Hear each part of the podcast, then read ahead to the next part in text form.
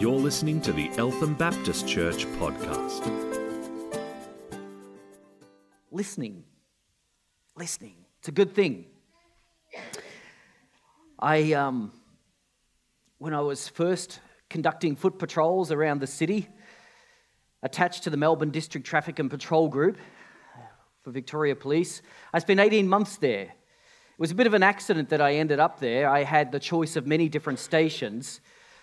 But I heard a rumor that, if you didn't put in an application quick enough, you might end up somewhere you didn't want to be. So I put my application in really, really quick, and I was near the top of the list. So I got into what we nicknamed city traffic, and I loved it. A lot of it was foot patrol, because cold winter nights, wearing a greatcoat with the... Do you remember back in the day, the big white sleeves directing traffic and leather gloves, and that was me for a few months of my life, and I used to like the dark alleyways. I figured, there's got to be something down there, and I would often run into the homeless of the streets of Melbourne, and I guess an assumption that I made before I encountered many of these dear folk was that if there was trouble in the city, you could possibly trace it back to the homeless. But you know what? That just wasn't true. Most of them were just getting by. And I remember going down an alleyway one time, and there was this guy rummaging through a big dumpster, and I approached him, and he seemed harmless enough, and we got chatting, and I guess, firstly, I assumed that he would be inebriated, and he wasn't. Then I assumed that, he would have some sort of mental illness that would make conversation difficult, and he didn't. And I guess I assumed that he would be fairly grotty, and he wasn't, although in those days I used to take off the gloves and shake their hand and just give them a little bit of physical touch. And I made many, many assumptions which were absolutely wrong. And as I got chatting with George, I discovered that actually George actually had an apartment. And it was a very nice, cozy one, and he was heading, after he'd finished with the dumpster, he was heading back there to watch some television in the warmth of his little home.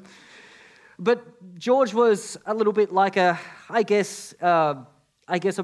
prospector. He enjoyed just hitting the streets and going through the garbage just to see what he might find. For him, it was a little bit of a hobby, and he felt that he just belonged out there in the streets, sorting through garbage and so forth. And I said, "Well, what would be a good day, George?" And he replied, "Oh, just last week, I was going through this very dumpster. And there, amongst all of the papers, I hit the jackpot." And I thought, well, what would be the jackpot for George, the homeless man who has a home? And he said, "I found a $5 bill." I was thinking, I could have given you one of them. Wow, how long had you worked to find that $5 bill? But it wasn't about that. It was about the adventure. It was about sifting. It was about finding something that had been disposed of that could be useful and so forth. George was not what I was expecting, but as I took the time to converse with him, as I took the time to firstly notice him and then to listen to his story, I really, really grew to like him. I really grew to like many of the homeless around Melbourne, and I enjoyed those foot patrols, visiting those dark alleys, and after a while it wasn't to find the people that might be causing trouble, it was to make sure that they too were being protected and that they too were being served. It changed my whole way of thinking about the homeless. Well, the importance of listening, what can come out of listening to people. We're talking a couple of weeks ago about personal evangelism. What does it mean to be an envoy of grace? That is, somebody who has received the grace of God and now is actually allowing it to flow through their life so that it can touch other people as well. And I shared a couple of weeks ago how this whole area of personal evangelism is one in which many of us feel very inadequate, and I understand that. Most of us don't see ourselves as capital E evangelists. We see ourselves as small e's, just being obedient to the fact that it's inescapable. Jesus commanded us to be his witnesses. He commanded us to go and to make disciples. And we talked about the importance of three things as we do this. The importance of noticing people, and we talked about that a couple of weeks ago. Many people just go through life being unnoticed by anyone. And when we take the time to notice what God notices, we noticed that the unnoticed love to be noticed. And then we wanted to talk about the importance of listening to people, and that's what we're going to talk about a little bit this morning. And then sharing your story, sharing the gospel. We'll get to that in the coming weeks as well. But let's talk a little bit today about learning to listen. Now, firstly, to understand this whole aspect of evangelism, we need to understand, I guess, discipleship in the wider context. You see, each of us has been touched by the grace of God. It's like, and I think we've got a slide of this, haven't we, Ross? Of, you know, we've got a little cross on our heart to say God has touched and changed and transformed our heart. This is Christ in you, the hope of glory, Colossians 1:27.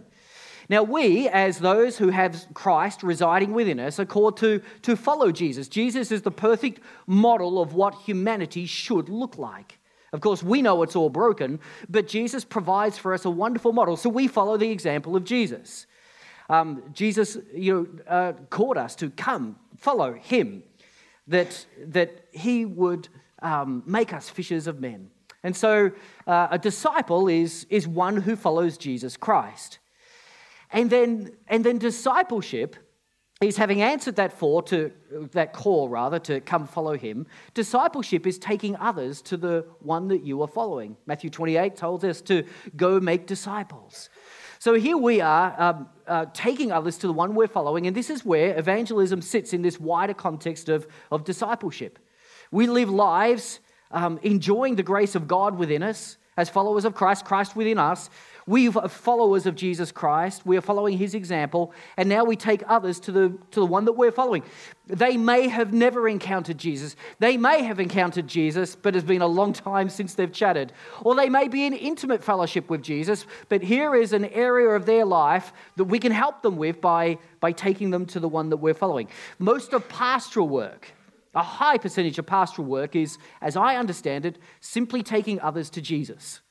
I need to be very, very careful. Somebody asked one time, how do you handle the accumulation of just pain and things that you know about in people's lives? And I thought, well, I try to not absorb it as if I'm the solution or the answer to it, but to deflect it.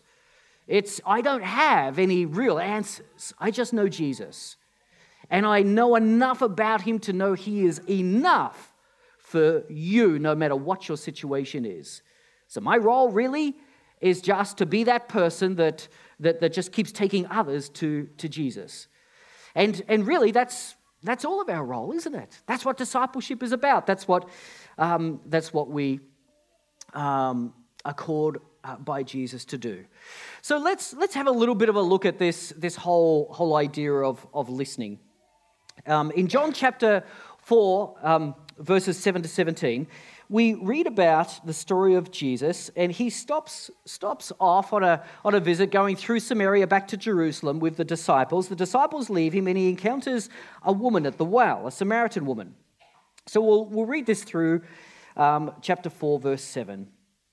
When a Samaritan woman came to draw water, Jesus said to her, "Will you give me a drink?" His disciples had gone into town to buy food. Now the Samaritan woman said to him, "You are a Jew, and I am a Samaritan woman. How can you ask me for a drink? For Jews do not associate with Samaritans." And Jesus answered her, "If you knew the gift of God and who it is that asks you for a drink, you would have asked him, and he would have given you living water." "Sir," the woman said, "you have nothing to draw with, and the well is deep. Where can you get this living water? Are you greater than our father Jacob, who gave us the well and drank from it himself, as did also his sons and his flocks and herds?" Well, Jesus answered, "Everyone who drinks this water will be thirsty again, but those who drink the water I give them will never thirst. Indeed, the water I give them will become in them a spring of water welling up to eternal life." The woman said to him, "Sir, give me this water so that I won't get thirsty and have to keep coming here to draw water." He told her, Go call your husband and come back. I have no husband, she replied. Jesus said to her, you are right when you say you have no husband. The fact is, you have had 5 husbands, and the man you now have is not your husband. What you have just said is quite true.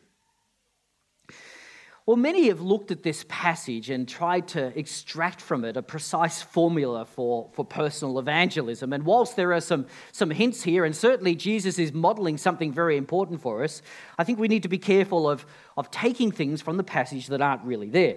And I don't want to do that tonight. But I do want to note a couple of things here. What does Jesus model for us? You know, it's interesting that with the use of just one question, would you give me a drink of water? He draws her into a conversation. And we note that in this conversation, Jesus uses, yes, the surprise question. There's a willingness to dialogue. What else can we observe? There's this figurative claim about living water, which she misunderstands and takes that literally. There's prophetic insight involved here, which we all could do with a little bit more of, couldn't we, at times? There's correction when she gets her facts wrong about a correct place to worship and so forth. And then there is also the promise of hope as she talks about the coming Messiah and Jesus reveals who he is. There's all of these things here. But it's interesting. It starts with just a very, very simple question, one little question. A friend of mine in OM, Richard Sharp, he's got this little idea of that if you were to ask someone, you know, what one wish would you have if you could just say to God today, you know, this is my desire, this is my wish, this is where I'd like you to touch my life. What would be your one wish? And he loves to use this little notion of one wish. It's kind of like a question, I guess. In a cafe, he tells the story about just asking the waitress that very question.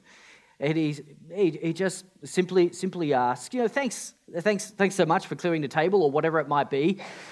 Hey, can I ask you a question?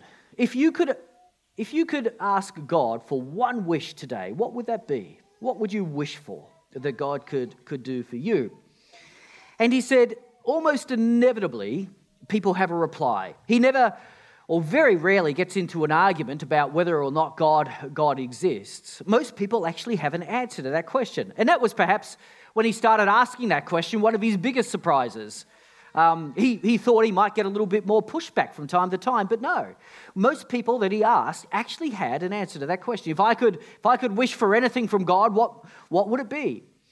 And then after they share that with him, and in this particular the case that I can recall, it had to do with, you know, just praying for this woman's daughter who was going to college, and she just wanted the right college and the right subject and wisdom for her daughter and what to do.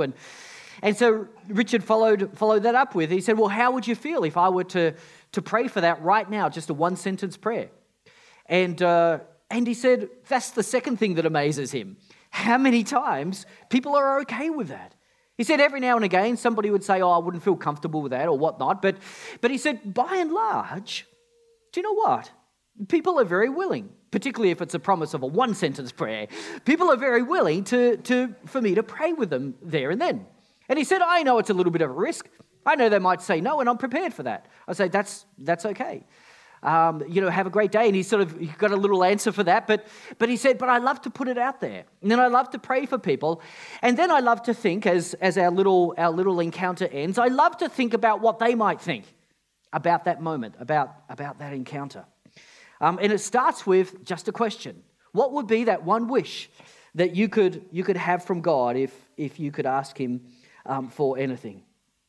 Many years ago, I worked with Caleb Ministries, and some of you actually know some of this training material. They would teach this little method, if you like, of asking questions. The thing that I took away from that was just the power of a good question. It could be anything. Now they had a little tool to help you remember possible questions that you could ask a person, but I guess long ago I sort of just latched on to what is a good question that that might be meaningful for this person. And, you know, even just looking around our congregation here, and we're actually going to have time for this afterwards.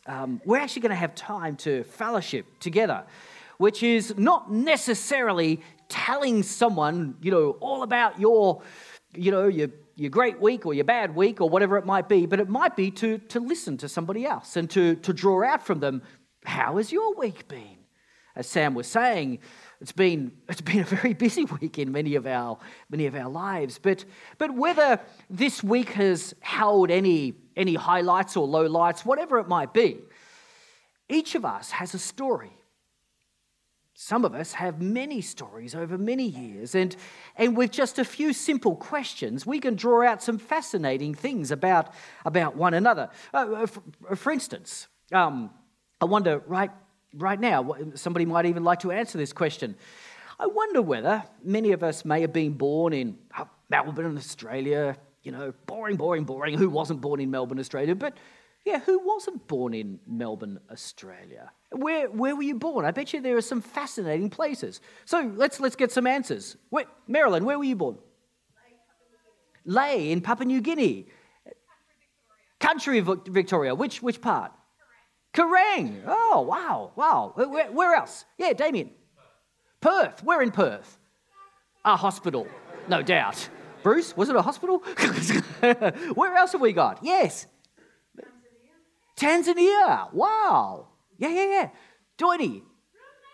No way. Whoa. Yeah, where else have we got? Neil. Whereabouts? Budgie. Mudgee.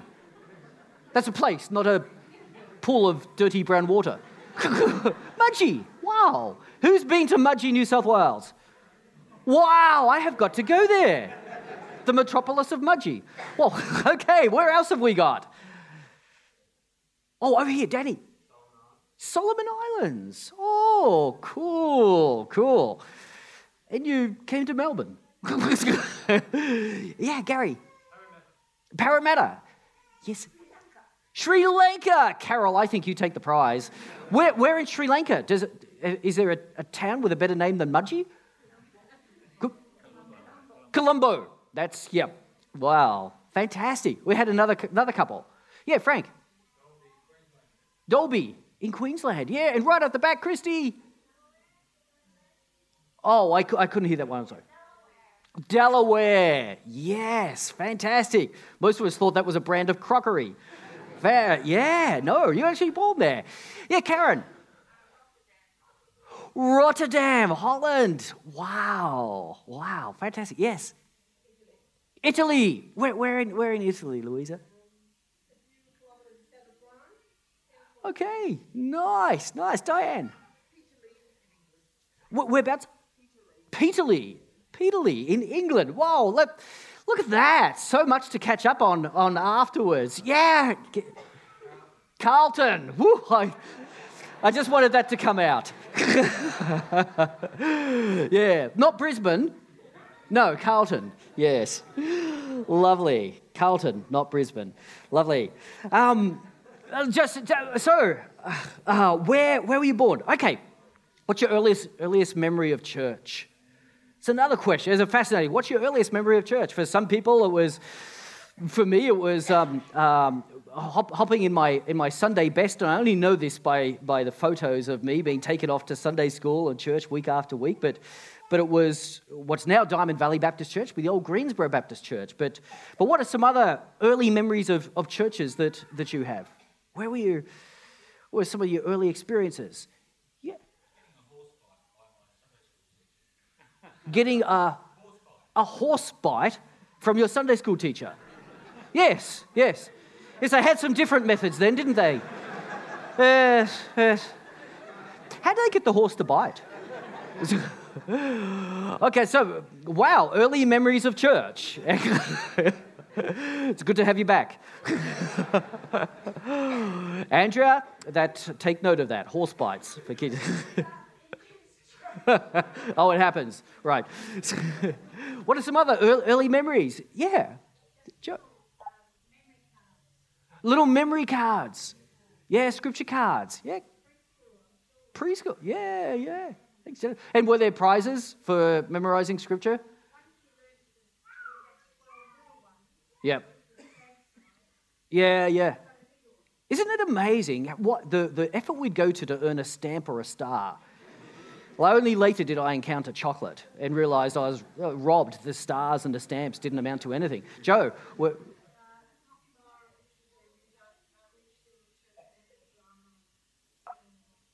oh, yeah. Yeah, a coffee bar. That's right. Fantastic, fantastic.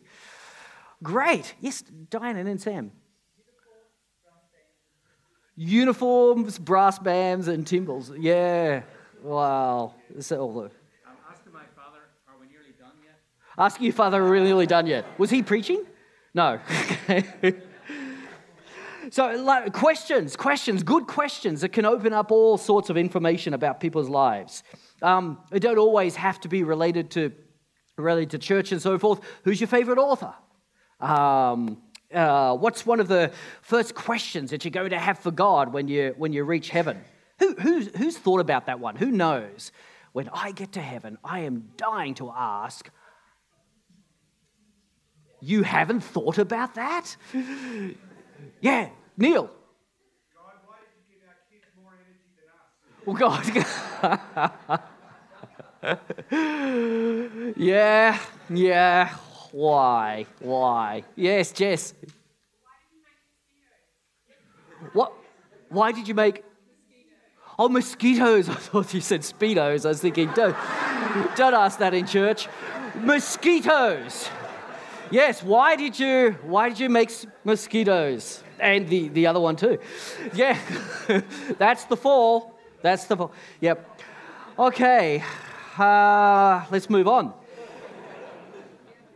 You know, I guess one of the favourite areas of questions for me once was when you got down to a little bit of a deeper area and you were able to actually, you've been engaging somebody perhaps in conversation for a while and you were able to just ask them a little bit about, you know, what would be one of the greatest challenges facing you at the moment or what would be your chief concerns or what I imagine this area must have its share of frustrations. What are some of the frustrations that you currently face? To talk to people about some of the downside of work and vocation and family and travel and whatever it might be. And I often find if you were genuinely listening to people, and they could sense it, they were very, very willing to open up about all manner of things. If you know, ask the right questions, and you can listen to someone all day. And I hope afterwards. That, as we often do, over a cup of coffee or tea and fellowship, that we'll take the time to listen to one another. Maybe to meet someone that we've never met before, and to just delve into their lives a little bit, ask some great questions, and find out a little bit of what's going on. Now, the interesting thing is, as powerful as a good question can be, I don't believe necessarily that's what Jesus is modeling for us here. It's very, very interesting that it's more than just a good question or a particular method for Jesus. You see, the whole context is against Jesus here. Firstly, he's alone. The disciples have gone back into town, and there is just this other woman at the well. There's no mention of anyone else. Secondly, why is this woman alone at the well at midday? It was not the custom for women to go up to the well at midday. The answer probably lay in the fact that for some reason or another she was an outcast. Thirdly, he's a Jew. She's a Samaritan. And the two just didn't get on. A couple of hundred years before, the Jews had absolutely demolished the temple that they had there in Samaria. It was still laying in ruins. And they were really seen as sort of half-breeds, religiously speaking. They were seen as a lower caste of God followers. At times, the woman at the well is suggestive and provocative. One commentator says that the words when Jesus asks, "Go get your husband," when she says, you know, I have no husband, it could actually be translated to mean, I am available. Now, whether that's true or not, there was this awkwardness there. At other times, she is intentionally provocative in her answers, trying to, as it were, deflect or redirect the conversation in a different path, to take control of it. She doesn't want to talk about certain things. She uses language such as our father Jacob. Now, many Jews would have seen that as a total offense, this idea that we would have a shared ancestry, that you would include yourself as, you know, those who have inherited, you know, Jacob as their father. Later on, when Jesus asks about her husband, she switches topic and she starts to talk about the right place to worship. And she talks about our ancestors worshipped here, but you Jews, as if to say, we are the ones actually who have the right ancestry. It was very, very provocative. And yet Jesus seems to move through all of these obstacles seamlessly. Now, what's going on here? Now, this is where, particularly for those of you who, and we have many at our church, who are involved in cross-cultural mission, missiologically speaking, we're always looking at the Word of God and asking what can we learn about mission. But here's the fascinating thing, and maybe we can go to this slide now. In John chapter 4, Jesus neither plays down his culture nor seems overly concerned with adapting to that of the Samaritan woman. It's fascinating. He understands the context, but shirks the customs of the day. Asking but one question, the conversation flows easily around numerous obstacles and uncertainties. What we do know for sure is that the father was at work and so was his son. Not a word falls to the ground as Jesus harvests in his father's field. As more respond, the visit is extended and seeds are planted for the not-so-distant future, as Jesus demonstrates to his disciples how satisfying ministry can be when you simply do the Father's will. So, if there's a formula or a method or something that we can extract from this, it's not in the ability of Jesus to ask a smooth question. It's not in... Not seems to be caught up in his charisma or anything else. The whole of the context is working against him, and yet God is at work. His Father is at work. So how do we explain what is going on here? Perhaps we let Jesus do it. In John chapter 12, just a few chapters over, verses 49 to 50, Jesus is explaining how it is that he goes about ministry. He says, "For I did not speak on my own, but the Father who sent me commanded me to say all that I have spoken.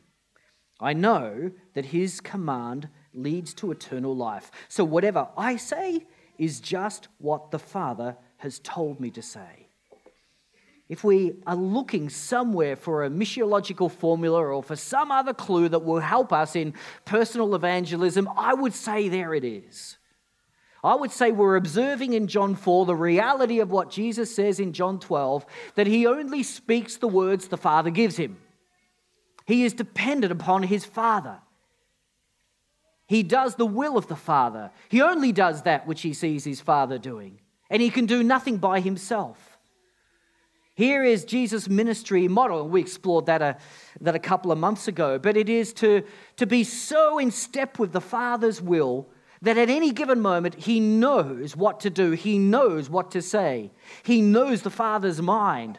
That's the model of ministry for Jesus.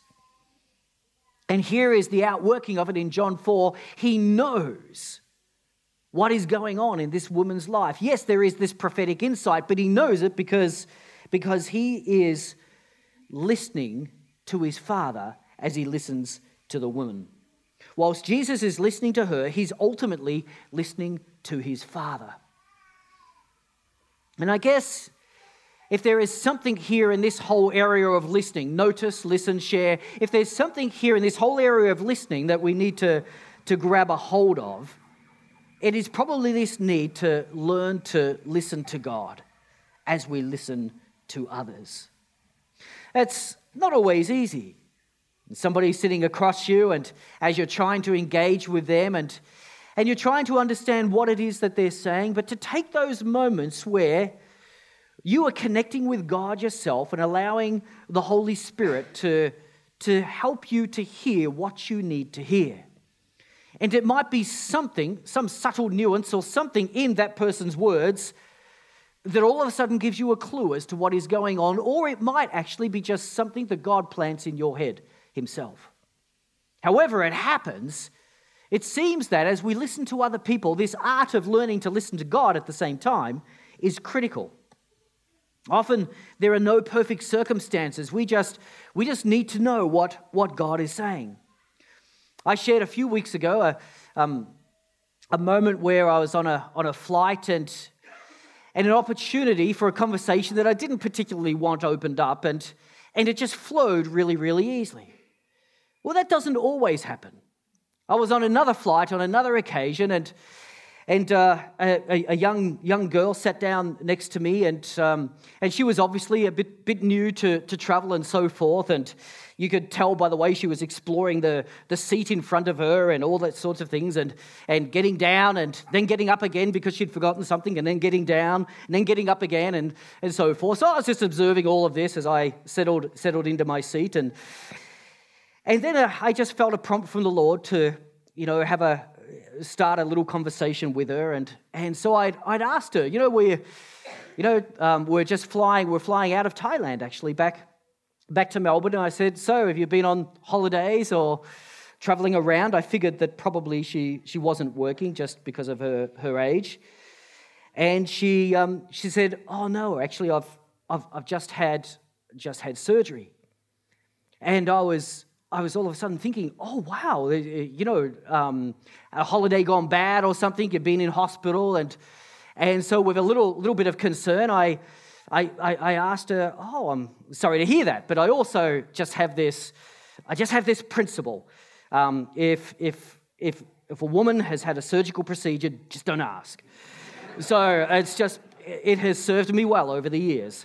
And so I just sort of thought, okay, skip to question number 2, which is, oh, well, how did it all go? And question number 2 is not infallible either, because with two gestures, she gestured towards some breast enhancement that she had just had and said, well, quite well, I think. As a pastor, I get asked for a lot of opinions. But I don't always have an opinion.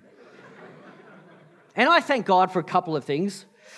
I thank him for peripheral vision, that I was able to pick up the gestures before turning my head, so I knew not to turn my head. I thank God for in-seat visual screens, and that I suddenly was quite captivated by what movies might be on. And I thank him for the English word, right, which actually there's 14 different definitions or ways in which the word right can be used. I guess the intonation says it all. There is the disinterested, right. There's the confused, right. There's the overly interested, right. There's the matter of fact, right, and there's the embarrassed, radio. I got the intonation correct and just said, right, and then sort of let some silence go by while I quickly checked in with my Heavenly Father. Where to now, God? And God gave me some quick insights which were really helpful, I think, for the next part. I just quickly deduced, okay, somebody pretty young, alone, in Thailand, undergoing such a procedure. And all of a sudden, I had a picture of somebody rather lonely and rather insecure. And so the question that came out was, I guess, sort of a fatherly one. It wasn't a question, it was more a statement, actually. Wow, you're pretty brave coming all this way to undergo a procedure like that. And I said, was there no one to come with you? And she opened up with just that question, which I think God might have given me. She opened up with, no, actually there was no one. And a very, very sad story about her family situation. And that led and allowed me to disclose to her the fact that I was a pastor, a Christian, and I said, I don't know. You may or may not know much about church. Do you know much about church and such things? And she said, no, not really. I don't think I've ever been in one, maybe once. Maybe I was christened or something. I don't know. And her family situation would be a testament to the fact that she wouldn't remember. And I said, well, many, many years ago, and I was able to share a little bit of my story, I came across in the Bible, which I believe to be the words of God to us about life and who He is and who we are, I came across an amazing passage which just reminded me that when I think there's no one, there really is someone. Would you like to read that sometime? And she said, yeah. Now, my Bible app with the no Wi-Fi and so forth wasn't going to help me on this particular occasion, and so I actually had a hunch that it was better to not put it in front of her right now, but to write it down for her. And so I wrote down Psalm 139, which is David's psalm, of course, of being noticed by God. That when you think there's no one, there really is someone, and He notices you, and He knows you intimately, and He cares for you, and He loves you. And so I wrote that down, and I said, now, how are we going to get a Bible into your hands? I said, have you ever seen a church? And she thought she had. In fact, there might be one not far from her. And I said, well, I know that as a pastor, if anyone walks into our church and asks, can I have a Bible, we'll give them one, just for free, just like that. Why don't you walk in there one day and ask them for a Bible? And armed with that little verse, you could even ask them, could you show me where to find this passage? And I said, I'm sure that it will encourage you. We had more conversation after that, and God was able to use that little conversation, I think, to minister to her. You know, there are lots of stories of pain. And there are a lot of people who are trying to fix with their head what is really a hurt of the heart. But hurts of the heart are best fixed by the King of Hearts. And as we listen to people's stories and as we listen to God, we often have opportunities to minister to those very situations, even when you feel like there's nowhere possibly that this conversation can go. God often gives you a way forward. It's just a matter of listening to Him. We too have stories of pain, but we also have a story of healing. And forgiveness of sin and the promise of the same abiding relationship with the Father that Jesus had is a part of our story. And it's a part of, if I might say, what qualifies you as an envoy of grace. You might feel ill-prepared, you might feel inadequate for this task of personal evangelism. But we're about to remind ourselves as we celebrate the Lord's Supper, we're going to remind ourselves why it is that He chooses us to be envoys of grace. Evangelism, being envoys of grace, is the natural overflow of an abiding relationship with God. And that abiding is possible because of, for instance, Hebrews 4:15, because we do not have a high priest who is unable to empathize with our weaknesses, but we have one who has been tempted in every way, just as we are, yet He did not sin. Let us then approach God's throne of grace with confidence, so that we may receive mercy and find grace to help us in our time of need. We're going to take communion in just a moment, and as we do, we remind ourselves that through the shedding of blood, through the body of Christ which was broken for us, and the symbols that we take to remind us of that through that sacrifice, our sin has been atoned for.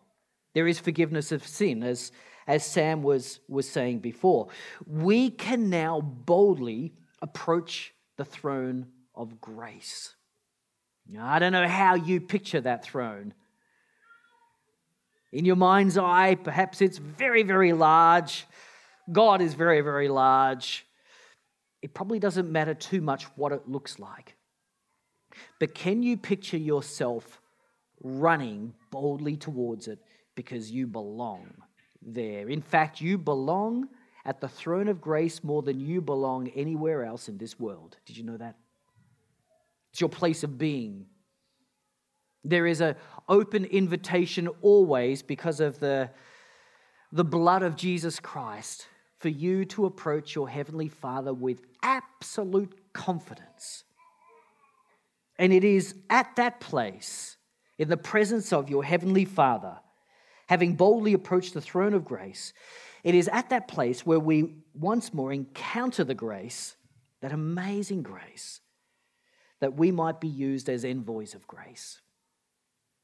So perhaps part of the problem sometimes of us feeling adequate for the task of personal evangelism is not just shyness, personality, or the wrong set of circumstances that it just never seems to come together for us.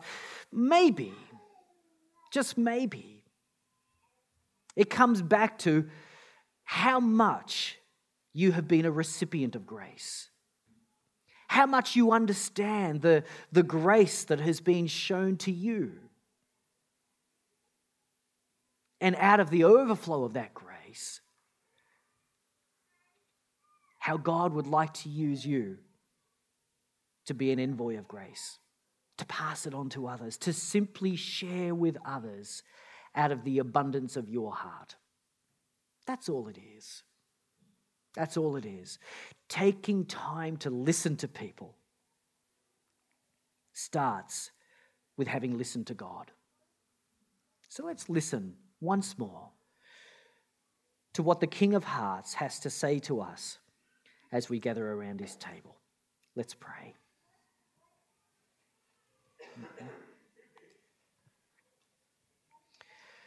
Heavenly Father, we want to thank you once more for this amazing grace of which we have been recipients. We thank you for your body which was broken, your blood that was shed on our behalf. We thank you that you have forgiven us our sin and cleansed us from all unrighteousness. We thank you that it is not the power of our confession that accomplishes this, but it is the power of your blood that was shed, and the fact that you, Heavenly Father, look at the blood of your Son which was shed, and you say, it is sufficient.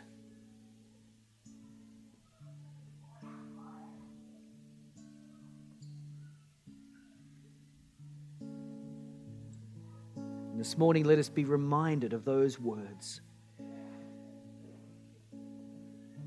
Whatever the sin, no matter how long it has been since we have communed with our Heavenly Father, whatever the pain, whatever the objection,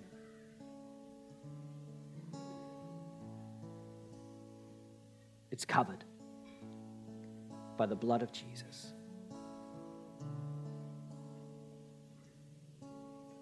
Yes, the accuser stands near,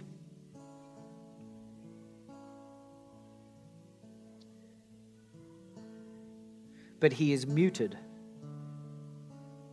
by the words of your Heavenly Father, who simply says, looking at the blood of Jesus, it is sufficient.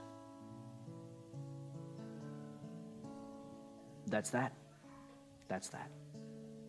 It's settled. You've been listening to the Eltham Baptist Church podcast. If you'd like to hear more or simply pay us a visit, go to www.elthambaptist.net.